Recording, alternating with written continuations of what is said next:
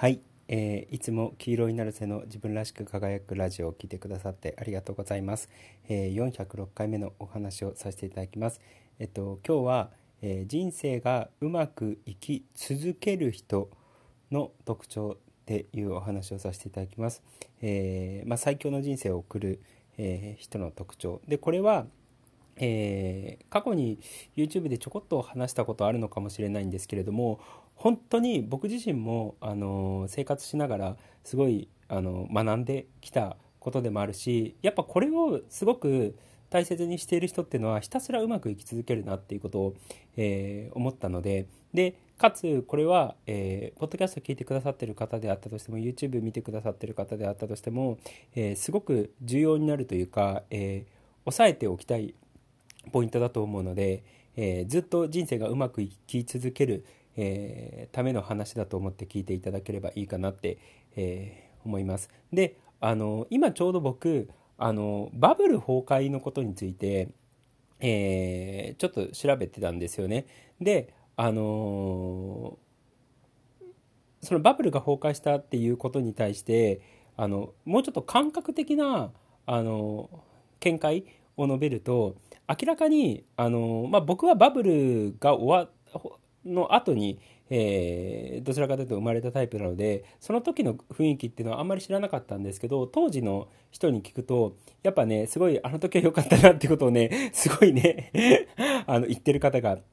えー、いるんですよね。すごいなんか昔を懐かしむみたいな感じで、えー、改装してる人が、えー、いて、で、やっぱなんかね、空気的にすごくふわふわした雰囲気があったらしいんですよね。で、あのでも一部の人っていうのは、なんかこの状態今の日本の状態おかしいなっていう風になってあのこんな状態が長続きするわけないっていう風に、えー、思ってた一部の人がいるんですよね。ある一方大多数の人とかはあのそのバブルの景気にあのとか社会の雰囲気にこう飲まれてふわふわした感じの、え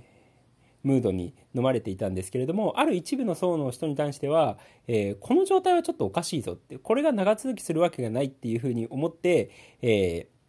ー、なんかいろいろ備えてたりとかしてらしいんですよね。で、まあ、案の定バブルが崩壊して、えー、上げ足を取られた人たちもきっと多かっただろうし逆にそれに備えてた人に関してはあのー、まあやっぱこうなるだろうなっていう感じで、えー、備えあれば憂いなしみたいな感じであの別にそこまで害はなく被害はなく、えー、過ごせているっていう状態だったんですよね。そうだからあのこのバブルのことってただの経済とか社会っていうことだけじゃなくて個人の人生にもやっぱりすごい同じようなことが言えるなっていうことを、えー、すごい思うんですよ。僕自身もそのいろいろ経験してきてすごい思ったのがあのね浮か ちょっと言い方が正しいか分かんないんですけどあの浮かれたりとか気を抜いてるとあのどっかで足元救われそうになる時っていうのが、えー、あるんですよね。そうだからあの過去にはねあの転んだ経験だったりとか失敗した経験だったりとかもあってあのここ本当ここ数年でやっとあ気抜いちゃダメだなってなんかね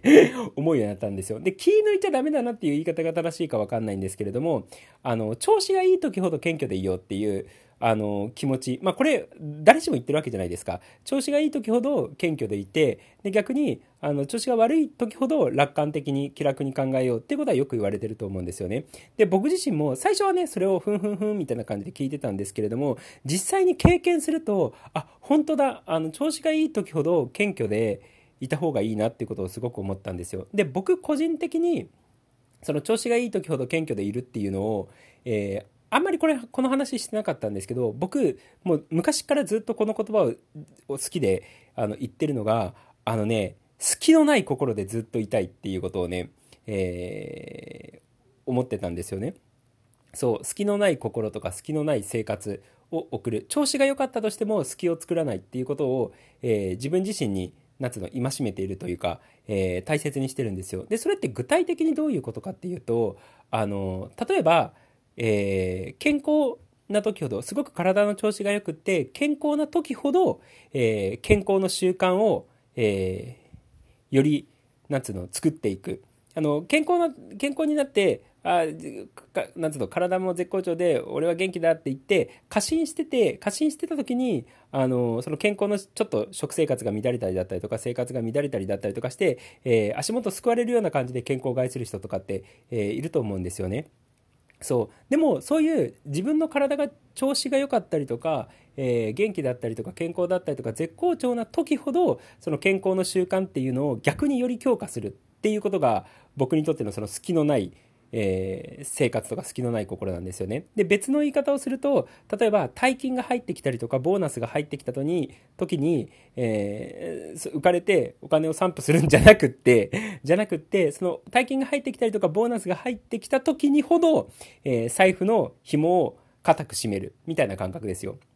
そう。とか、えー、自分の心の調子がいい。まあ、これはいつもあの、僕の YouTube だったりとか、ポッドキャストで、あの、散々言ってることなんですけど、自分の心の調子がいい時だったりとか、えー、人間関係が調子がいい時ほど、ありがとうワークを、えー、強化するっていうことなんですよね。心の調子が良くなってくると、そういうのを怠ったり、天国言葉とかありがとうワークとかついてるワークを、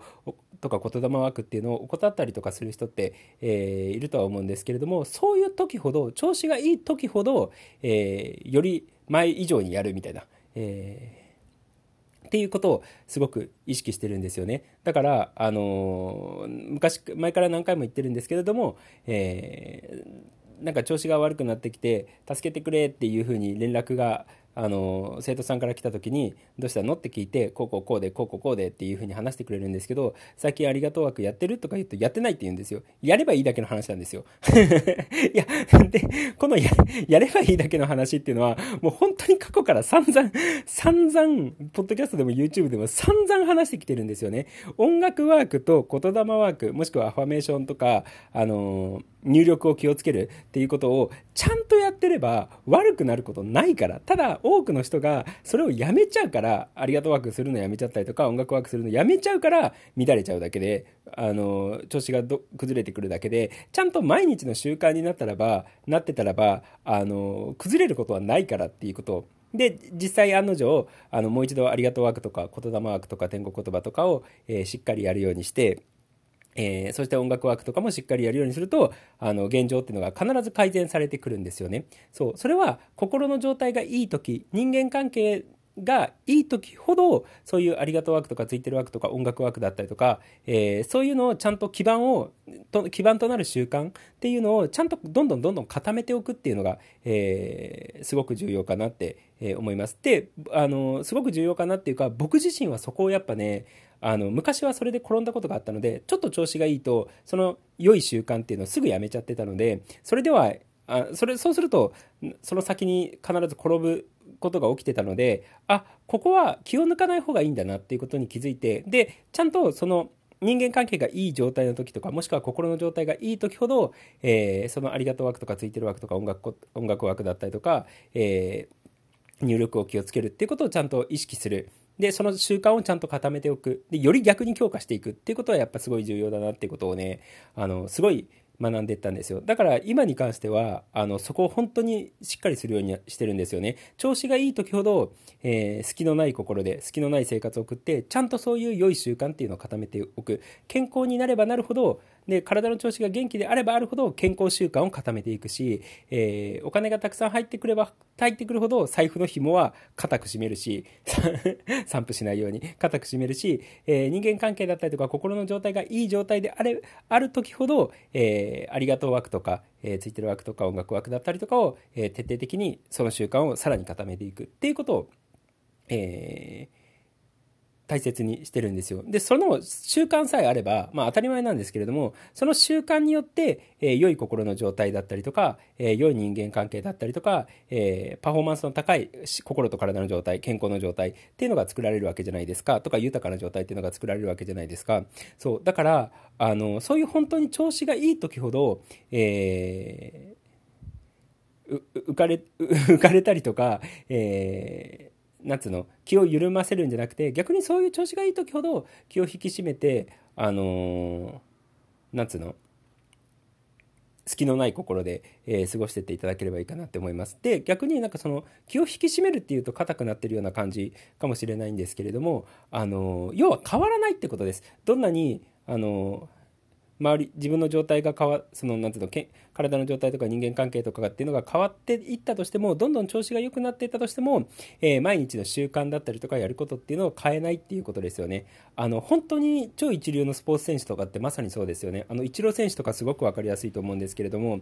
あのすごい大きな成果を野球で出したとしてもあの毎日のルーティンワークだったりとか練習っていうのを本当に欠かさずに本当に本当に同じ同じ、えー、練習とか同じ毎日の繰り返しをちゃんとこうやってるやることができるわけじゃないですか。で逆にあのー、なんつうの少し成果を上げたからといってちょっと気を緩んで、あのー、そういうのをなくしていくそのスポーツ選手っていうのはあのそこから落ちていったりとかやっぱするんですよね。そうだからこの、あのー調子がいい時ほど謙虚で気を抜かずに、えー、淡々とその逆に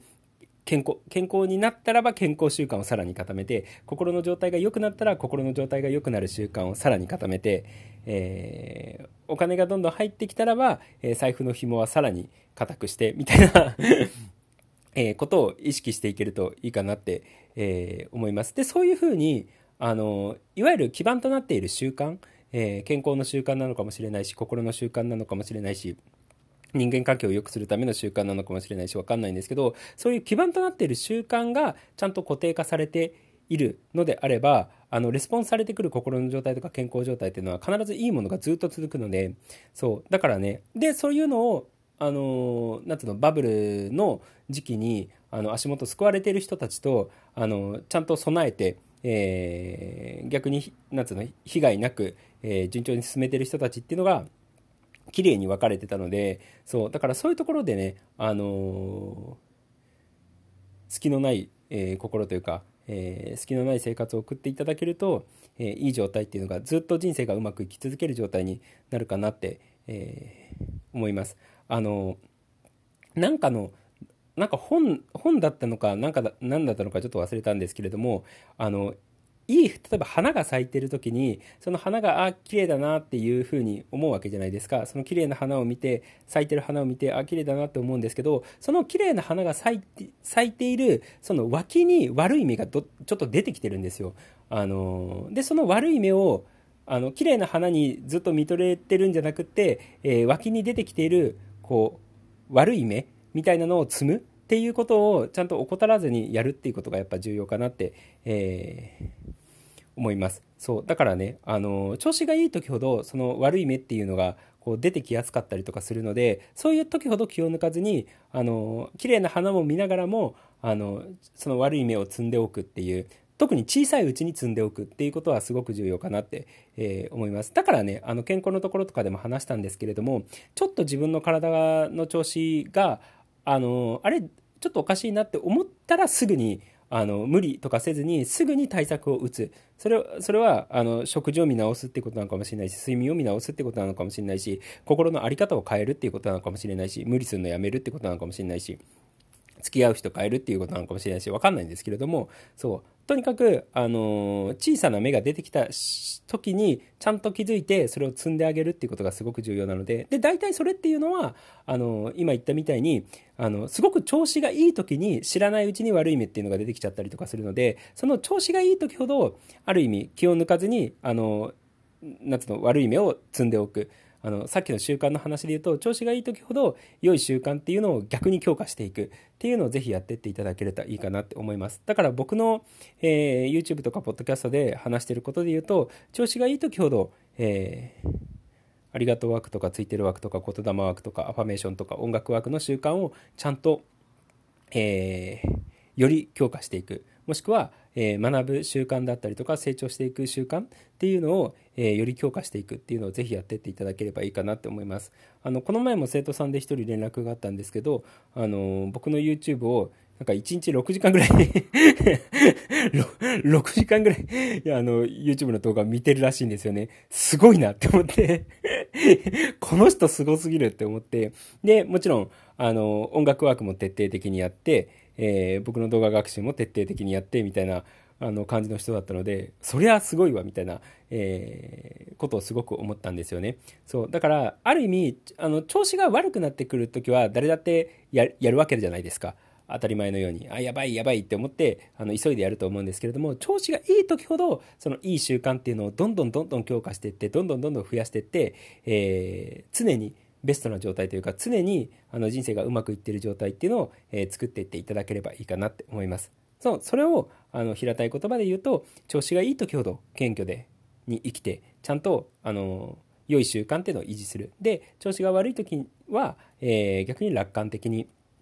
物事を考えて、えー、前向きに物事を考えるっていうふうに、えー、捉えていっていただければいいかなって、え思います。だからね、あのまあ、習慣ですよ。言ってしまえば、好き、好きなくずっといい習慣っていうのをぜひ続けていっていただければいいかなって、えー、思います。そんな感じです。ということで、えー、今日も黄色になる背の自分らしく輝くラジオを聴いてくださってありがとうございました。じゃあね、ありがとう、またね。